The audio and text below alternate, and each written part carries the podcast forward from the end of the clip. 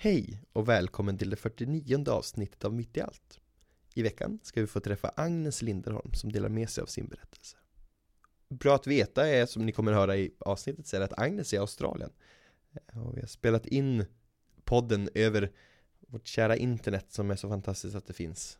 Um, så bara om ni hör lite språk så, så, så vet ni varför. Uh, kan passa på att påminna om att det går att höra av sig till oss på umia.mittiallt.svenskakyrkan.se eh, Om man har några frågor eller funderingar eh, Den fantastiska hashtaggen mittialt finns kvar på sociala medier att använda när det passar. Men nu är det dags för veckans avsnitt. Ha det kul.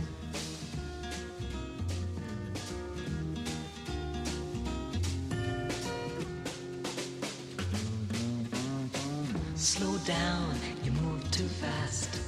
You got to make the morning last. Just kicking down the cobblestones, looking for fun and feeling groovy.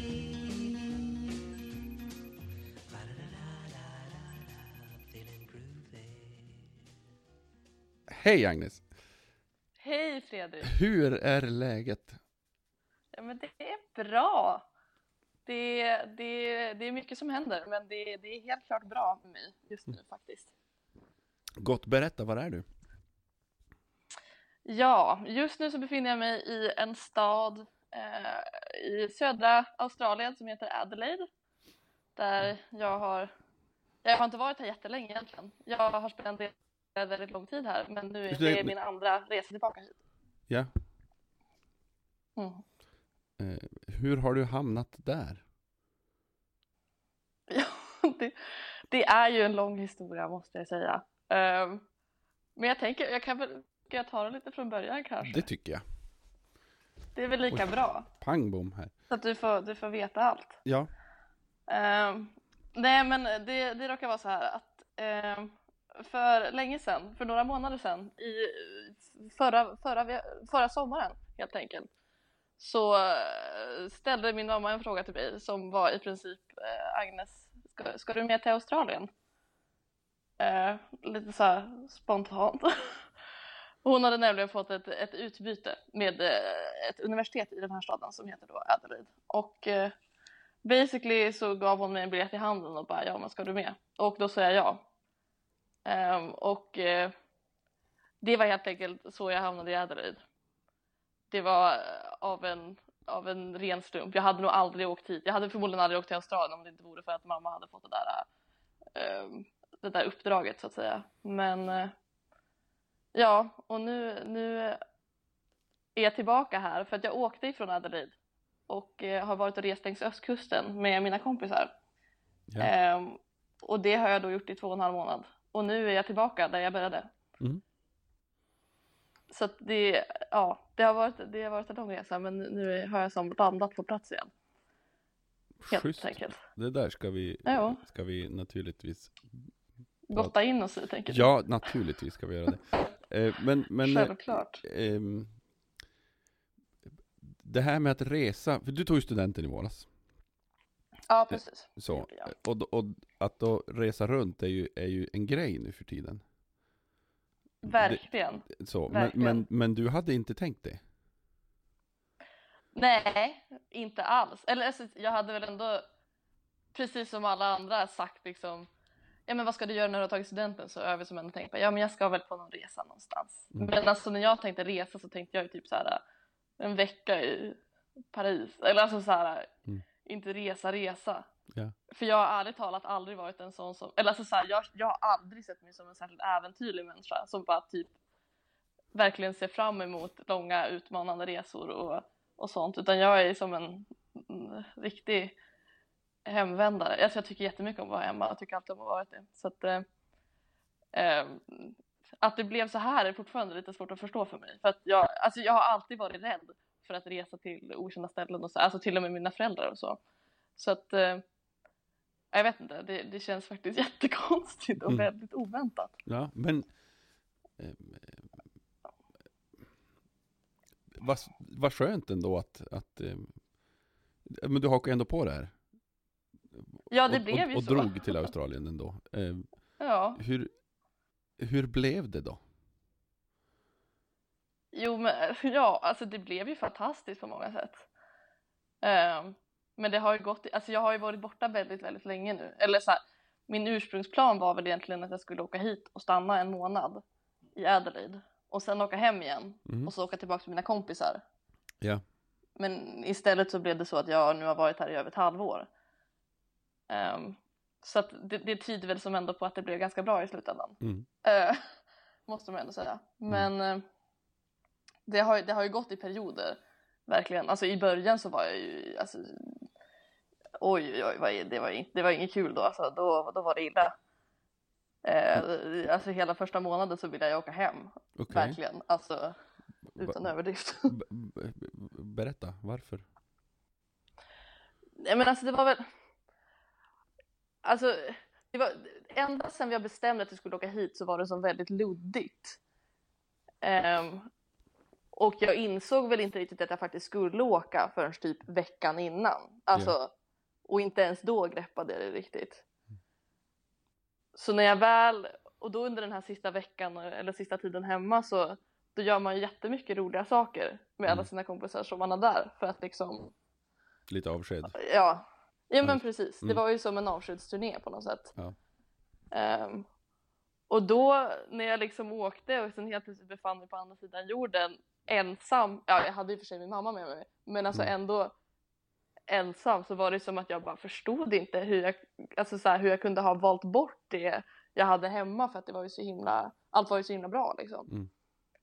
Ehm, och liksom byta ut det mot att befinna sig i en helt okänd stad, inte känna en enda människa, alla pratar ett annat språk som jag i och för sig förstår och kan prata själv men ändå. Mm. Alltså, liksom, varför gjorde jag det så himla svårt för mig? Mm. Och ja, det var ju som inte heller någon given, alltså jag skulle inte gå i skolan eller så. Mm. Så jag var ju verkligen tvungen att så här, söka mig till, Mm. till saker att göra och typ till människor att träffa. Ehm, och om inte jag gjorde någonting då hade, alltså så här, då, då hade det ju inte hänt någonting. Du blev ganska Och utlämnad åt dig själv typ? Ja, och det, har jag, det, är väldigt, det är en väldigt ovan situation för mig för det är så här, jag, men så här, jag, jag omger mig ofta med mycket kompisar och liksom försöker, eller har alltid någon att liksom vända mig till och, och så. Och jag som sagt, mamma var ju där men ja, det var väldigt, väldigt, jag kände mig väldigt ensam och utlämnad helt enkelt. Mm. Eh, och ångrade väldigt många gånger att jag åkte.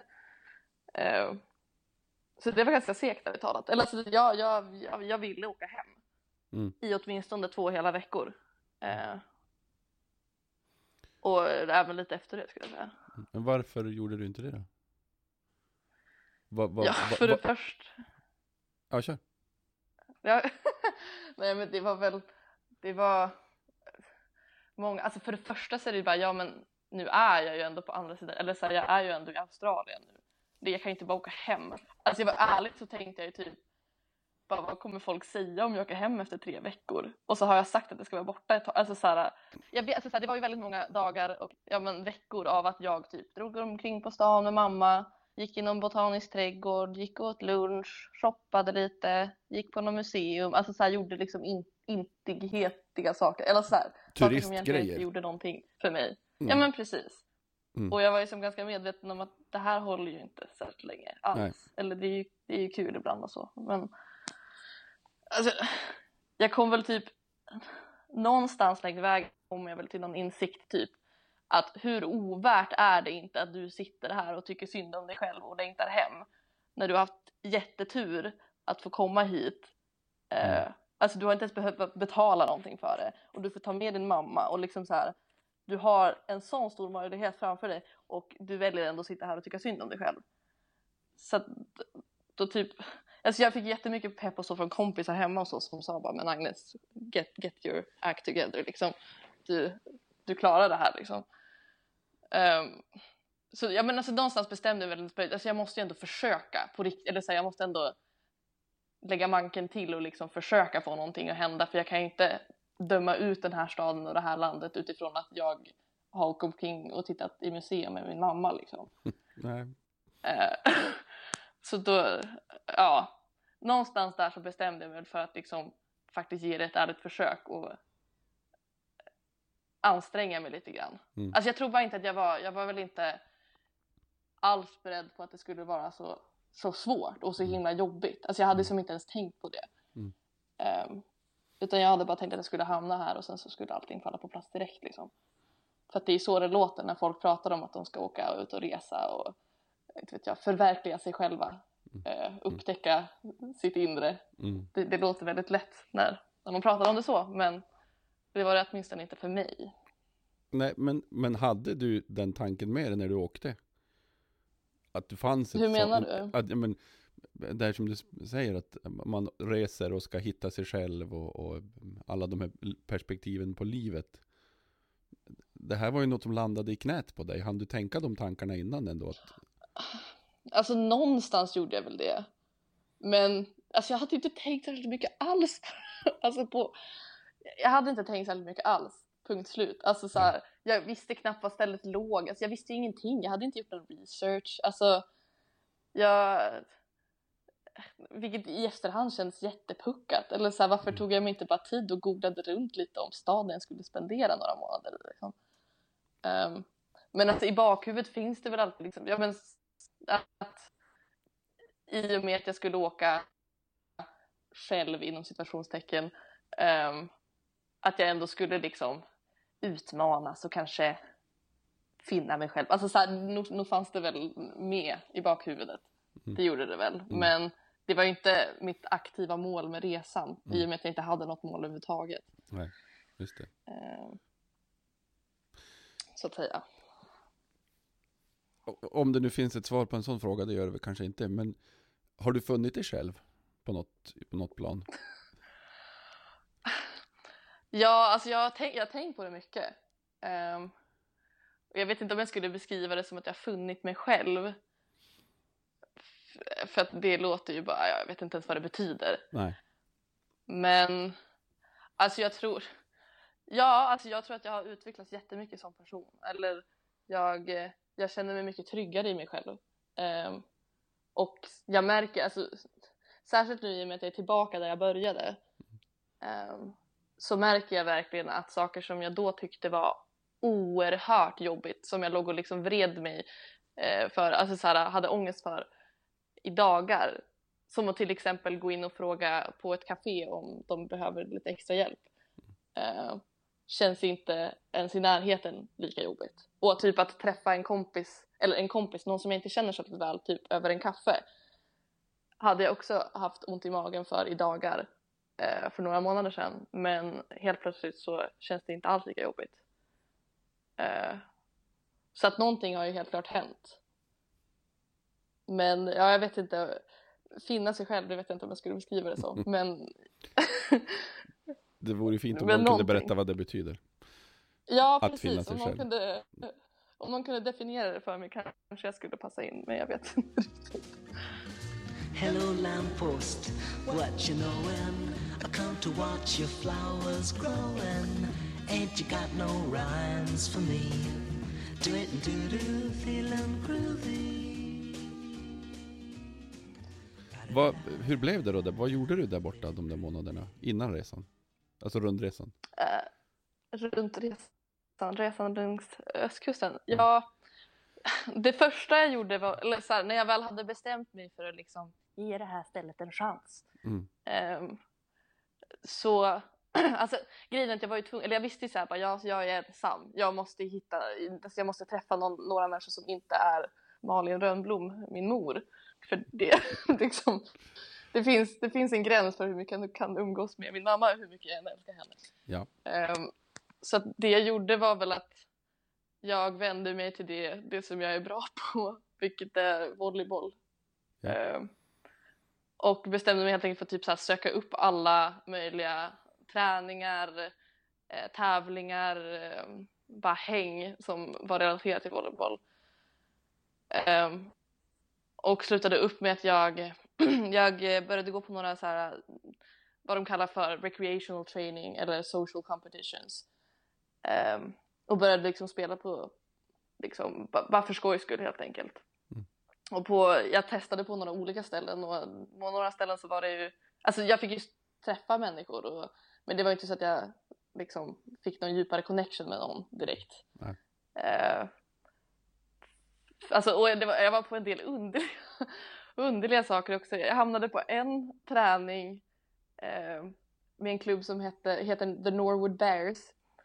Eh, där jag tränade tillsammans med, med 30, 30 män. För det var en division 2 herrlagsträning. Ja, Eh, det, det, var, det var en upplevelse kan jag säga. Det, jag har aldrig sett så många chockerade ansikten när jag kom in. och tränaren introducerade mig och bara yeah, Agnes is gonna train with us today. Och alla bara, ja, det var helt, det var fruktansvärt. Men det var roligt också i och för sig. Så att, eh, ja men det kanske inte var den bästa träningen jag var på. Men jag hamnade i alla fall till slut eh, i en beachträningsgrupp och också i ett, ett social team som spelade matcher varje vecka. Mhm. Eh, och hamnade i ett jätteroligt lag där jag lärde känna folk lite mer på riktigt och samma med träningsgruppen. Så att där fick jag liksom mina första sociala kontakter så att säga. Mm. Eh, vilket var väldigt roligt och eh, oerhört.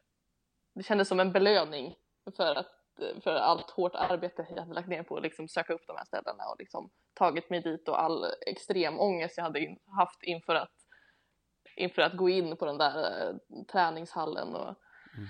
ja, introducera mig så att säga.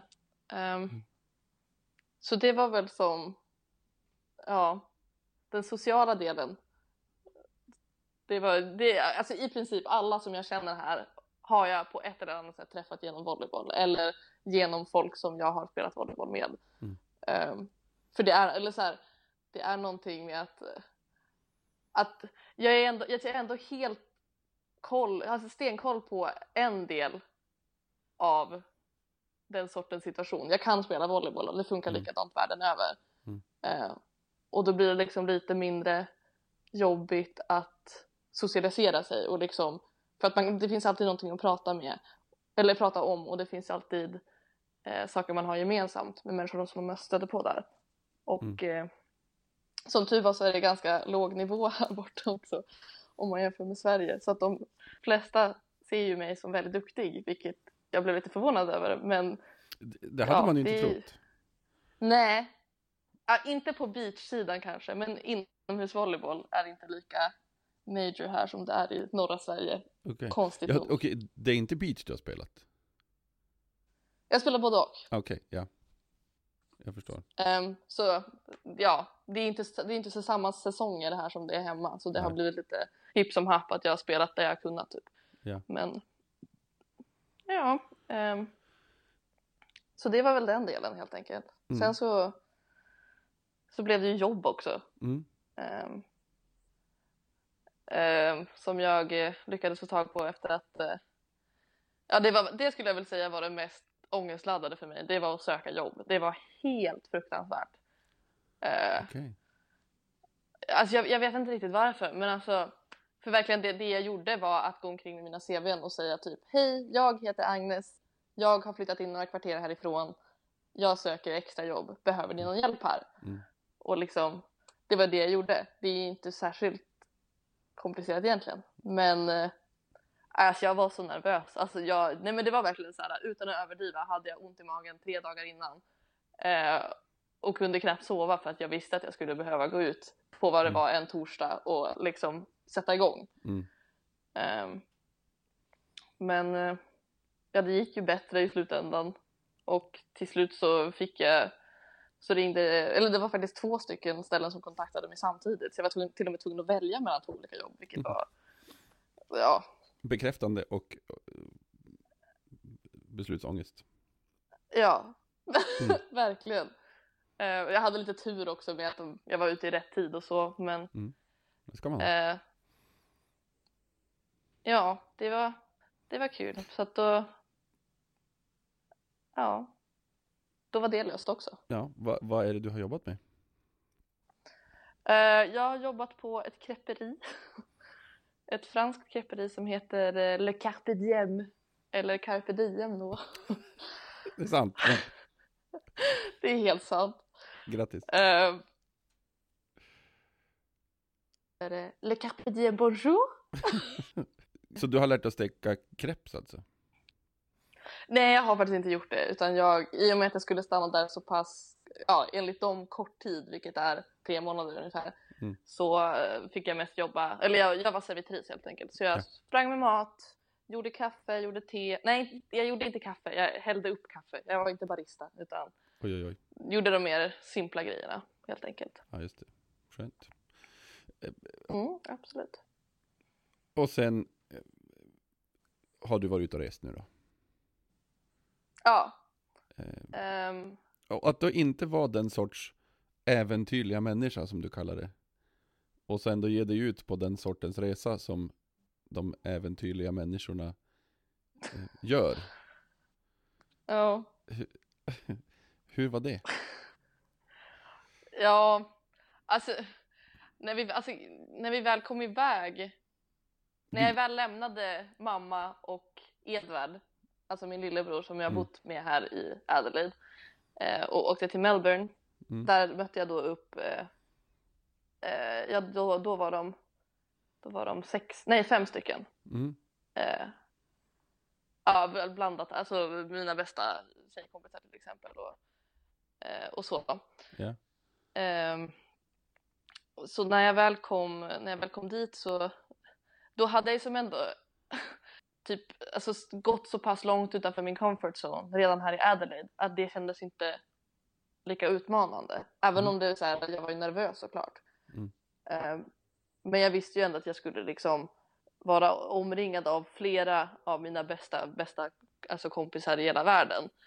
Och att vi dessutom var en lite större grupp. Alltså, jag, jag vet inte, det kändes som inte lika svårt. Mm. Sen var det ju praktiska grejer och så här logistiska saker. Mm. Att liksom faktiskt bo helt själva, att hitta egna boenden och sådana saker som var lite läskigare och mer utmanande och så. Men eh, jag vet inte, jag hade väl jag har väl blivit en mer äventyrlig människa då kanske. Eller typ Mm. vant mig vid äventyr. Mm. Eh, ja, inte för att jag vill kalla det här för det liksom största äventyret man kan göra. Nej, nej. Ja. Men för mig var det som en ja, stor grej antar jag. Eh, och då har ni farit runt. Som, Precis, vi har eh, som backpackers kan man väl säga. Fast Ja. jag var verkligen ingen backpacker, jag var en total flashpacker and proud of it. Eh, flashpacker, introducera ett nytt begrepp, berätta. begrepp. Ja, men jag vet inte. Alltså, I och med att jag är enligt många en sådan så kanske jag är bästa person att fråga. Jag tror att man brukar definiera en flashpacker som någon som har, till exempel jag hade en rullväska som var otroligt stor. De flesta backpackers har ju liksom actual backpacks. Mm. Det hade inte jag. Mm. Ehm, och vi hamnade på en del ganska lyxiga boenden med, med liksom Airbnb-boenden med, med pool och, och eget kök och, och så. Så vi bodde ju som lite för lyxigt kanske för att få kalla oss för ryggsäckare. Ja. Ehm, helt enkelt. Mm. Men ja, så det var det vi gjorde. Vi, vi köpte ett sånt här, det finns något som kallas för, alltså ett företag som heter Greyhound här. ehm, som har Greyhound-bussar som kör upp och ner längs östkusten bland annat. Mm. Eh, och då kan man betala en viss summa pengar och sen så får man ett så kallat hop-on hop-off-pass. Vilket gör Mhm. att man kan liksom boka oändligt många resor uppåt längs östkusten och stanna var man vill så länge det är ett liksom officiellt stopp för Greyhound. Ja. Eh, ja, Det var ju inte smart. eh, så det var, det, det var så vi tog runt helt enkelt. Typ som ett, ett tågluffarsystem fast på buss. Mm, precis, Ja. precis. Eh, och eftersom att det, alltså det är väldigt långt, man inser som inte riktigt det förrän man befinner sig här bort. Alltså så det är så otroligt långa sträckor mellan städerna. Alltså det är orimligt. Alltså vi, jag har ändå åkt då typ alltså hal, halva Australien runt och det är alltså jag vet inte exakt hur många mil det är men det, det är väldigt väldigt långt. Så det tar ju, det tar ju tid att resa Mm. med de där bussarna. Alltså, vi har ju åkt kanske så här upp mot ja, men så här, sju nattbussar och det är liksom bara hälften av resorna. Eh, så ja, det är tidskrävande, Mm. minst sagt.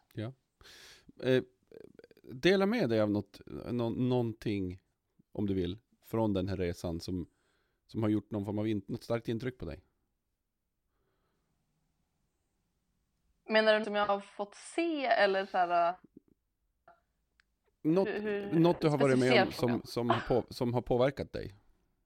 Eller som du bär med dig för att det är bra. Sett eller gjort eller hört eller... hmm, något som har påverkat mig? Ja, men jag skulle väl ändå vilja typ... Jag skulle vilja... Alltså något som jag inte riktigt visste hur det fungerade förrän jag liksom... Alltså backpackerkulturen i Australien är väl någonting som jag typ numera fascineras av och liksom kanske inte riktigt... Jag förväntade mig verkligen inte att det skulle fungera på det sätt som det gjorde liksom. Mm. Ehm, så det, jag vet inte, det är inte ens ett, alltså mestadels är det typ ett negativt intryck. Ehm, Okej, berätta. men ett intryck när vi, alltså jag vet inte, det, det är som bara en känsla, alltså jag, vi har ju träffat på ganska många som har gjort samma resa som, som vi har gjort eh, och liksom åkt antingen upp och ner längs västkusten. Eh, och jag tror att det är just det som är lite jobbigt tycker jag, eller så här, för att det är verkligen så att alla som är i den situationen som vi var, alltså så här, de, de åker på exakt, alltså de åker exakt samma rutt och gör exakt samma saker. Och det finns liksom nästan ingen variation. Alltså just i och med de här greyhoundbussarna som i och för sig är jättes, alltså så här, det är ett väldigt smart och effektivt sätt att ta sig fram. Men eh, det innebär ju att alla, ja men alltså de åker exakt samma rutt och jag tycker att det, det känns som frustrerande för att det är typ nästan omöjligt att liksom bryta sig loss ur det mönstret. Uh, för att man träffar någon, ja men såhär, var ska ni åka näst? Ja men vi tar grejen bassen dit i, ikväll. Ja, ah, vi med. Okej. Eller såhär, folk som man har träffat typ en månad innan kan vara som stöta på längre upp. Och det är, så här, det är ju kul på ett sätt men alltså såhär, det, det känns väldigt ytligt på något sätt. Alltså, och det är många av de här stoppen som också är så här, det är så himla kommersiellt och liksom överexploaterat. Alltså, att det är frustrerande. Alltså, man, jag vill verkligen inte vara den personen som bara, nej men jag vill inte göra precis som alla andra utan jag vill ha min egen resa. Jag vill uppleva saker som ingen annan någonsin sett. För att riktigt så är jag inte. Men det är bara, alltså det blir som löjligt hur, hur identiska resor man har om man jämför med liksom andra backpackers från till exempel Europa. Mm. Jag vet inte. Jag kan inte sätta fingret på det, men det, det frustrerar mig. Mm. Det, det där med backpacking känner man ju ut, jag är ju ingen sån själv, men känslan är, i begreppet är ju spontan. Och nu åker vi Mm, dit och nu gör vi det precis. där och, och, och, eh, och det är så jag tänker mig att, att en, en backpacker-turné ser ut, men känslan är ju inte att det är det du beskriver nu. Nej, alltså det var ju verkligen det jag trodde också. Eller alltså, jag tänker mig verkligen att det är liksom, jag vet inte hur man ska kalla det, men så här ett minimalistiskt sätt att resa på. Att liksom, jag har det jag behöver på min rygg och jag åker dit jag vill och liksom att det blir väldigt liksom så spontant och så. Mm. Ehm, men det känns inte alls som att det var läget där. Och det så här, det, fanns, det är inte så att jag inte uppskattade det. Eller så här, vi hade jätteroligt på många av de sakerna vi gjorde och även när vi var på så här riktiga backpacker tours liksom, så var det jätteroligt. Men det var, det var liksom återkommande att eh, liksom, det vi gör är verkligen inte här speciellt. Mm. Eh, och så, så här rent krasst liksom, om man tittar på det objektivt. Eh, vilket jag tycker var lite synd.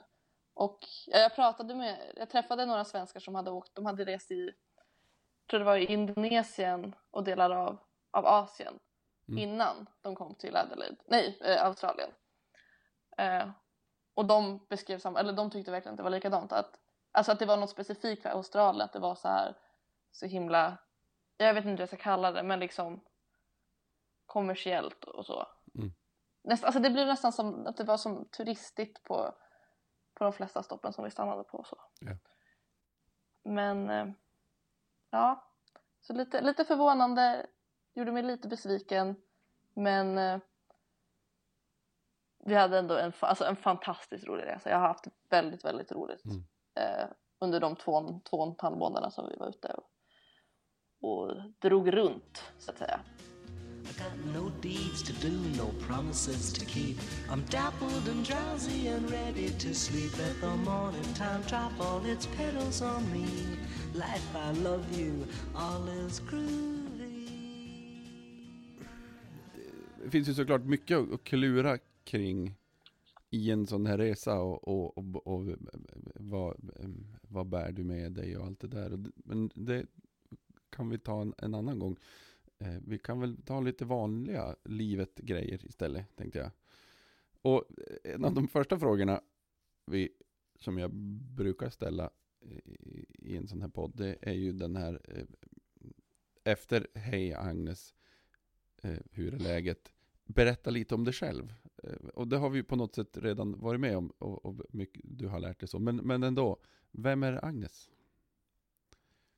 En, Vem är en, en mer Agnes? och mer äventyrlig person, vet vi. Men Har vi konstaterat. Ja. Om vi måste komma på ett bättre sätt än kalla det äventyrligt. Det låter ju det, är lite pretto. fruktansvärt lamt. Ja. Men, Men ja, ja. men så är Vi det. säger så då. Ja, Ja. Är svårt att börja där, men jag kan väl börja med det rent objektiva. är väl att jag, ja, Agnes heter jag, jag är 19 år och kommer från Umeå. Mm. Det, det brukar vara det, det jag säger först så att säga. ja. Ehm, och jag, vad, vad gillar, jag gillar att göra mycket. Jag gillar att spela volleyboll som sagt. Jag gillar att träffa nya människor. Eh, och gamla säga- människor Ja. som jag tycker om. Ja.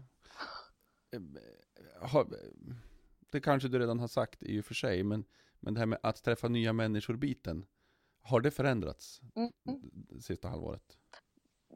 Ja, det har det väl. Eller så här... eh, På hemmaplan så skulle jag säga, jag, det har alltid varit kul att träffa nya människor men alltså jag eh, har ju bara uppskattat det om det har varit en för mig bekväm situation. Mm. Typ att jag är med några av mina bästa kompisar och Mm. introduceras för några av deras kompisar. Mm. Eller liksom är på någon, eh, på någon fest eller att jag stöter på människor på något sätt redan har koll på. Om du förstår vad jag menar. Mm, ja. Eh, men jag skulle, alltså på så sätt att det har förändrats att jag känner att jag njuter mycket mer av att själv träffa nya människor. Mm. Eh, och liksom Även om jag fortfarande tycker att det delvis är läskigt och så, alltså nervöst och så. Särskilt när det handlar om folk som bara pratar engelska. Eh, så sk- ja men alltså det har förändrats på så sätt att det känns, det känns roligare och lättare att göra det i mindre bekväma och hemtama situationer. Mm. Helt enkelt. Gott. Ja, jag avbröt dig Mm. mitt i din Vem är Agnes story. Fortsätt. Ja just det. Ja, men jag visste inte riktigt var jag skulle gå därifrån. Okej. Ehm, men eh, jag vet inte, jag kan berätta lite hur jag är som person då kanske. Det tycker jag. Det, det tycker du? Ja. Det är lite svårt att säga om sig själv ändå men alltså. Ja. Eh, ja men jag måste ju ändå säga att jag ser mig som en ganska jag ser, jag ser mig ändå som en ganska energifylld och liksom glad och peppig, positiv person. Eller så här Mm. att jag är Åtminstone så är jag så när jag inte är själv. Eller alltså, jag har alltid haft en tendens att att om jag märker att energin är låg i en samling av människor till exempel då försöker jag alltid överkompensera och liksom vara extra peppig och, Mm. Och glad Mm. för att försöka dra igång liksom. Ehm, vad mer är jag? Jag ehm, jag är väl också någon som jag tänker ganska mycket. Eller alltså jag är en väldigt analyserande person skulle jag ändå säga. Jag tycker om att tänka i förväg, vilket kanske inte alltid är bra. Mm. Ehm, alls. Det, det gör det ibland svårt för mig att, eh, att eh, göra saker och liksom leva i nuet så att säga. Men alltså att jag, jag, jag jag har en tendens att överanalysera ganska mycket. Vilket ibland är bra, ibland dåligt. Eh, men jag tänk, tänker gör jag mycket. Mm. Eh, ja, det här var väldigt svårt Fredrik. Ja, Jag sitter och försöker klura men Ja. det, det går långsamt. ja det är svårt. Eh. Du är på väg hem snart. Det är jag. Eh, Eller Det, det är jag absolut. hem, tillbaka till Sverige i alla fall. Eh, vad väntar här? Ja, vad väntar i Umeå? Eller ja, det blir ju Umeå. Och Mm. Det kanske inte är så självklart som jag själv tror, men jag ska i alla fall åka tillbaka. Eller jag har ett flyg bokat tillbaka till Umeå den andra, nej första maj. Så jag kommer till Sverige och Umeå den andra maj. Ehm, och ja, men till en början så är det inte så mycket mer som väntar än mina vänner och min familj. Mm. Framförallt min pappa. Jag ska spendera otroligt mycket tid med honom har jag tänkt. Eh, I och med att jag inte har träffat honom på Ja, jag kommer inte ha träffat honom på ungefär 8-9 månader när jag Mm. kom hem. Ehm, så det är väl framförallt det som väntar i den, närmsta framtiden efter att jag kommit hem. Mm. Ehm, sen så försöker jag ju sakta men säkert bygga på en, eh, en plan som sträcker sig lite längre fram i tiden. Mhm. Ehm, och dit har jag inte hunnit addera så mycket mer än att jag vet att jag ska jobba på konfaläger i sommar. Mm. Eh, vilket känns fantastiskt roligt. Mm. Eh, jag är väldigt taggad på det. Eh, men bortsett från det så är det verkligen inget som är 100% förutbestämt eh, Mm. överhuvudtaget. Jag har väl någon jag- jag, ska ju jobba i sommar helt enkelt. Jag ska Mm. jobba och försöka tjäna ihop lite pengar. Ehm, och sen är frågan, alltså jag kommer förmodligen att söka någon strökurs på Umeå universitet. Ehm, för att jag är inte helt, eller som det känns nu så är, jag känner jag mig i något eh, fullfjädrat program eller så. I och med att, eller så jag vet typ inte ens, jag vet inte, ska jag stanna i Umeå, ska jag åka söderut, ska jag, vad ska jag, vad ska jag liksom göra av mig själv? Mm. Så att målet är väl att jag ska försöka bestämma om, jag menar så här, vill jag fortsätta studera i Umeå? Ehm, eller ska jag försöka söka mig någon annanstans och liksom bara få känna lite på universitetslivet. Typ. För jag vet att jag vill eller så här, eh, studera vidare Mm. vid något tillfälle i mitt Mm. liv. Mm. Ehm, men frågan är lite bara när det blir. För det Mm. vet jag inte än. Jag hoppar tillbaka till, till den här personen, pappa. Eh, Pappis, ja, eh, ja, gör du det? det är- är ju en, en intressant situation. Att Mm, inte ha träffat verkligen. sin... Hur har det påverkat dig att inte hänga med pappa på så länge? Ja, alltså, det är också svårt att sätta fingret på i och med att jag, eller så här, nu kan jag i och för sig göra det, men jag var ju inte, eller jag visste ju inte att det skulle bli så här länge. Och hade jag Mm. vetat det från början så hade jag förmodligen aldrig åkt. Eh, utan det är mer som att, eftersom att det har kommit eh, eftersom som jag liksom, som det, alltså det har ju ändå funkat liksom. Mm. Men, eh, alltså det blev ju så här för att vi, ja, mina föräldrar är separerade Mm. och eh, mamma har velat åka till Australien väldigt länge. Eh, och när hon fick chansen så tog hon den direkt och liksom frågade mig och, och Edvard om vi ville förstå. Um, så det har ju som alltid varit eh, säkert att pappa inte skulle följa med för att han har fullt upp i Sverige och liksom Mm. och så. Så jag var som all, jag var alltid medveten om att jag skulle få, eller få vara ifrån honom ganska länge. Men eh, sen blev det ju betydligt längre än vad jag trodde. Och eh, eh, det, alltså det funkar ju, det, så gör det absolut. Man, alltså jag gör ju så himla mycket saker här så att jag hinner inte allt, eller man får, får så, mycket, så mycket plats till att tänka eh, på hem och liksom ha hemlängtan för Mm. mig. Eller så, här, så funkar jag. Jag glömmer som bort det kan man väl ändå säga. Mm. Och sen har det funnits stunder när jag saknat, eller så här, längtat hem jättemycket och saknat pappa jättemycket. Men eh, ja, så, så här, tiden går och liksom det har ändå funkat. Men Mm. eh, alltså, det är klart att det påverkar mig mycket att inte få hänga med honom. Eller så här, jag, jag ser ändå eh, jag ser det som att vi är väldigt nära varandra. Liksom jag, jag bor varannan vecka hos mamma och varannan vecka hos pappa och trivs fruktansvärt bra hos båda. Liksom. Eh, så det är jätte, jättekonstigt att helt plötsligt ha gått från att typ jag har aldrig varit längre ifrån dem eller varken en, någon av dem i mer än en månad till att liksom inte träffa pappa på mer än ett halvår. Eh, och det, det, nej men det är verkligen jätte, det, det känns jättekonstigt. Mm.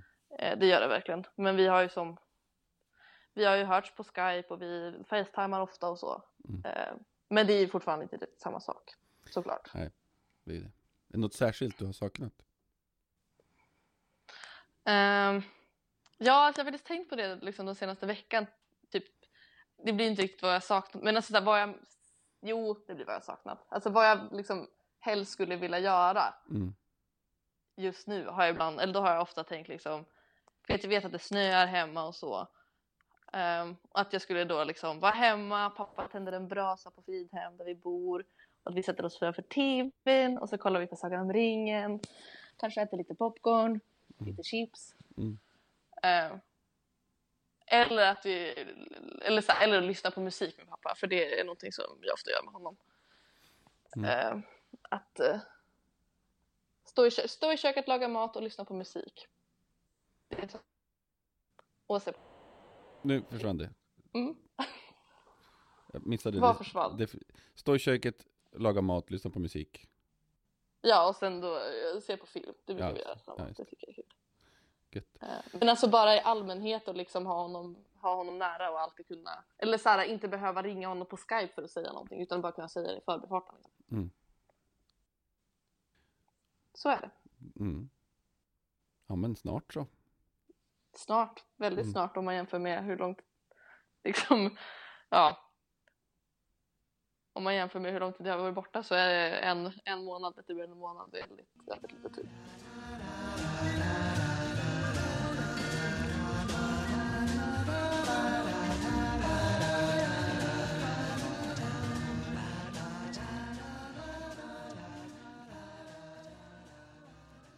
Vi ska ge oss in på en av våra poddtraditioner eh, där du ska få en fråga från en tidigare gäst och sen också få ställa en fråga till nästa gäst. Och frågan som är ställd som du ska svara på den lyder här. Eh, om du skulle få veta definitivt ett sant svar på frågan om Gud finns eller inte. Skulle du vilja veta det då? Oj. Det var, det var en bra fråga. Uh, om jag... Alltså helt definitivt, ett, ett 100% säkert Ja. sant svar Precis. på frågan. Mm. Ah, nej. Spontant känner jag väl nej. Eller så här, det finns ju alltid en del av mig som verkligen vill veta eller så här, har bevis och så. Mm. Men eh, jag tror att om jag, alltså så här, det finns ju två, liksom så här, det kan bli på två sätt. Antingen så är svaret nej. Och då känns det som att det kanske, sk- att man skulle fyllas av någon slags hopplöshet. Eller att det skulle kännas bara meningslöst alltihopa. Mm. Ehm, eller ja, det, det känns som att jag skulle kunna känna så i alla fall. Och om svaret är ja? Om svaret är ja, då känns det som att man liksom, en del av mystik, eller det känns som att då skulle det finnas ett, ett mycket mer tydligt facit på hur man ska vara om man är ja, men, kristen. Eller så här, för att om det finns en garanti för att Gud faktiskt finns, då måste det också finnas ett naturligt förhållningssätt till Gud som man inte kan påverka så mycket själv. Eller jag vet inte, det kanske inte skulle vara så, men det, det känns så. Eh, och att liksom en del av, jag vill inte säga mystiken, men jag säger det ändå, skulle det försvinna. Eh, så att, nej, jag tror, jag tror inte att jag skulle vilja veta svaret på den frågan. Även om jag är lite kluven. Du ska få ställa en fråga till nästa gäst. Ja, vad ska jag ställa för fråga då? Jo, men... ja, alltså jag, jag, jag har suttit och funderat på det ett tag, men eh, jag kom inte fram till någon perfekt fråga. Så då tänkte jag att då tar jag en fråga som jag tycker var lite rolig. Mm. Eh, och det är... Eh, jag vet inte hur jag ska formulera den, men okej, det här. Om du hade varit med i någon, av, i nå- någon form av gameshow eller så här frågetävling eller så här Heta stolen på tv. Mm. och det hade varit en det hade varit en, frå- det hade varit en fråga om 10 000 spänn och du skulle svara på en fråga och du får välja ämne själv. Vilket ämne hade du då valt? Mm. Då ska du få svara på den frågan. Vilket ämne hade du valt? Ja, vad hade jag valt för ämne? Det är ju en fråga. Det har jag också funderat lite på.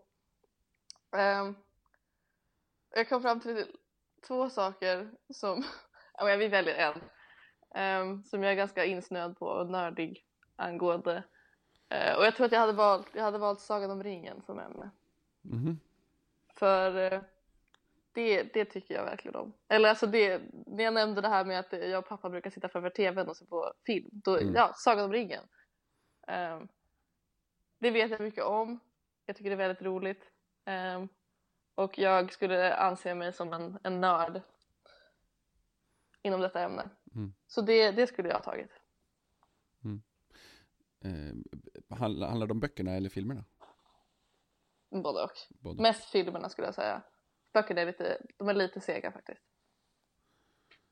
Oj, nu kommer du att få en hel, det kommer en, en stor mobb att vänta på dig på Arlanda när du kommer hem och har åsikter om det där.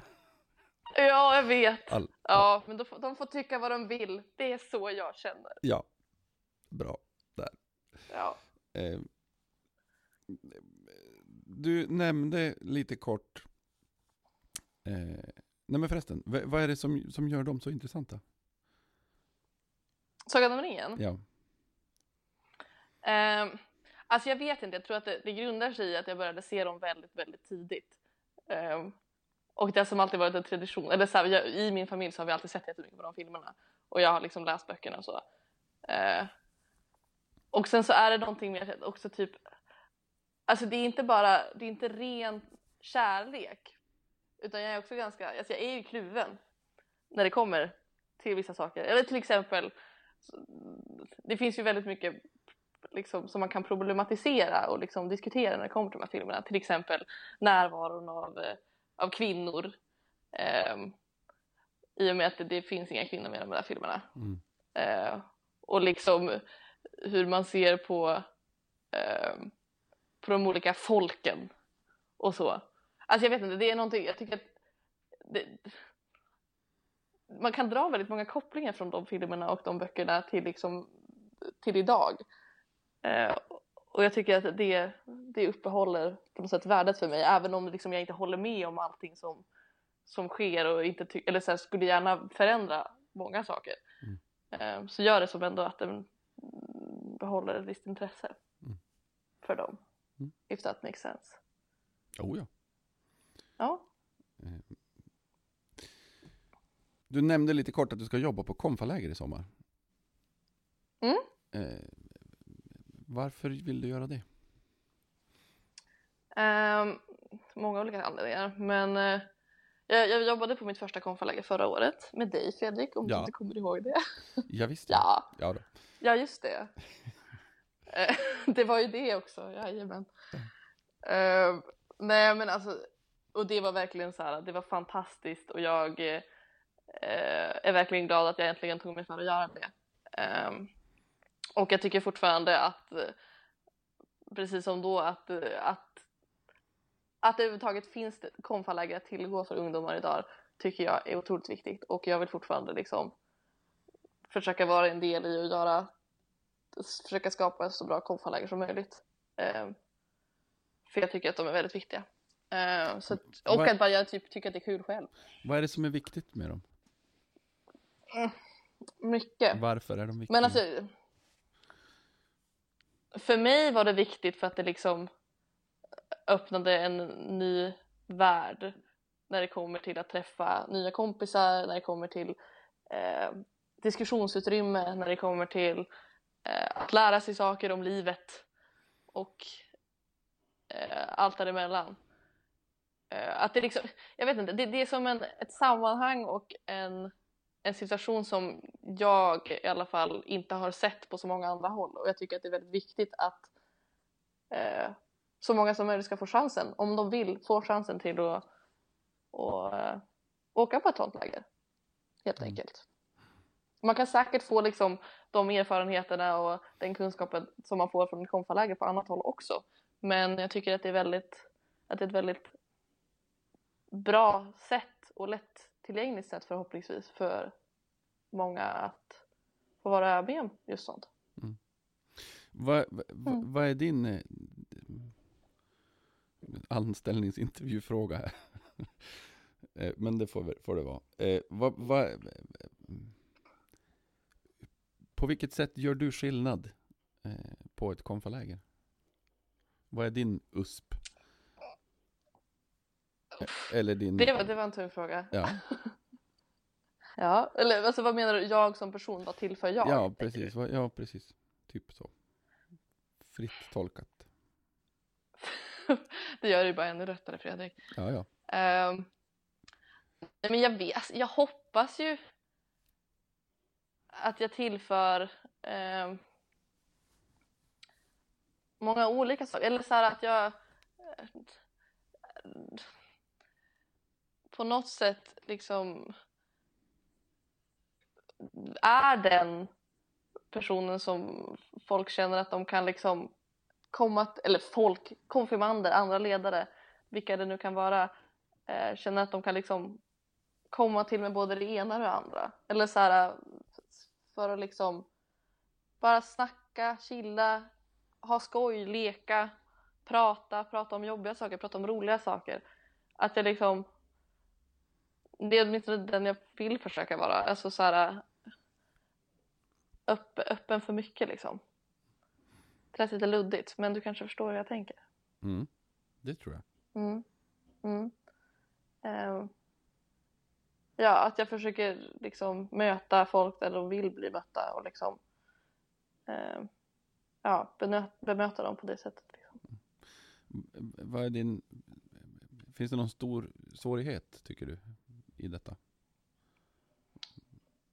Det finns väl många svårigheter skulle jag vilja påstå men Ja, jo. ehm, för, ja, men alltså så här, ja för det första att inte liksom försöka att inte låsa fast sig eh, och liksom göra samma saker som man har gjort tidigare, liksom att fortsätta hitta på nya sätt att vara den ledare man vill vara Ehm, och liksom inte bara utgå från en, en mall som man kanske har gjort, ja, men till exempel på tidigare konfaläger. Mm. Ehm, att jag vill ju inte bara att det funkade förra året liksom nödvändigtvis göra saker och förhålla mig till saker på exakt samma sätt igen. Mm. Eh, och det är alltid svårt. Mm. Eh, men alltså sen så bara så här praktiska saker som att det kan vara svårt att liksom inte jag är ju till exempel en person som tycker om att planera saker och veta exakt hur jag ska göra saker. Eh, det här med improvisation tycker jag är lite drygt. Eh, och liksom, jag menar alltså sådana utmaningar liksom för mig själv att liksom att våga improvisera och våga liksom tänka i stunden och så. Mm. Det finns mycket, många svårigheter men eh, det är i alla fall det jag strävar efter. I got no deeds to do, no promises to keep. I'm dappled and drowsy and ready to sleep. Let the morning time drop all its petals on me. Life, I love you, all is groovy. Tack så jättemycket Agnes för att du har tagit dig tid att vara med i våran podd. Eh, Det finns tusen, tusen saker till som jag skulle vilja prata om, som alltid, och, och, och eh, massvis med Det får vi ta en perspektiv. annan gång helt enkelt. Det får vi ta en annan gång. Men verkligen Ja. tack för att du har tagit dig tid eh, eh, och delat Tack din... för att ni ville ha med mig. Ja men oh. Eh, vi är mycket glada för detta. Eh, och du ska få välja en låt eh, nu som avslutning på din podd. Och då får du gärna berätta vilken och varför du har valt just den låten. Um, ja, jag har haft en lång, eh, en lång diskussion inom mig för att försöka komma fram till det här. För, att, för först tänkte jag så här, bara, men jag måste ju liksom ta min absoluta favoritlåt. Ehm, den liksom, som liksom representerar mig. Va? Mm. Eh, men sen kom jag fram till att det var ju en helt omöjlig uppgift. Ja. Eh, på alla sätt och vis. Så jag skrotade det ganska snabbt. Eh, och så tänkte jag att jag skulle ta någonting som liksom passar situationen där jag är just nu. Och då tänkte jag att ja, men då måste vi ta någonting som är som har både lite med hemma att göra och lite med Australien att göra. Mm. Eh, Så då valde jag en låt eh, som spelades mycket, eller vad jag tror, jag tror att den har spelats mycket i mitt hem när jag var yngre. Eh, Och även nu. Som min pappa gillar mycket, tror jag. Alltså det här, jag vet inte säkert, det här är bara en känsla. Mm. Eh, men som också är eh, gjord och eh, performed by ett aust- australienskt band som heter Midnight Oil. Och låten heter Beds Are Burning.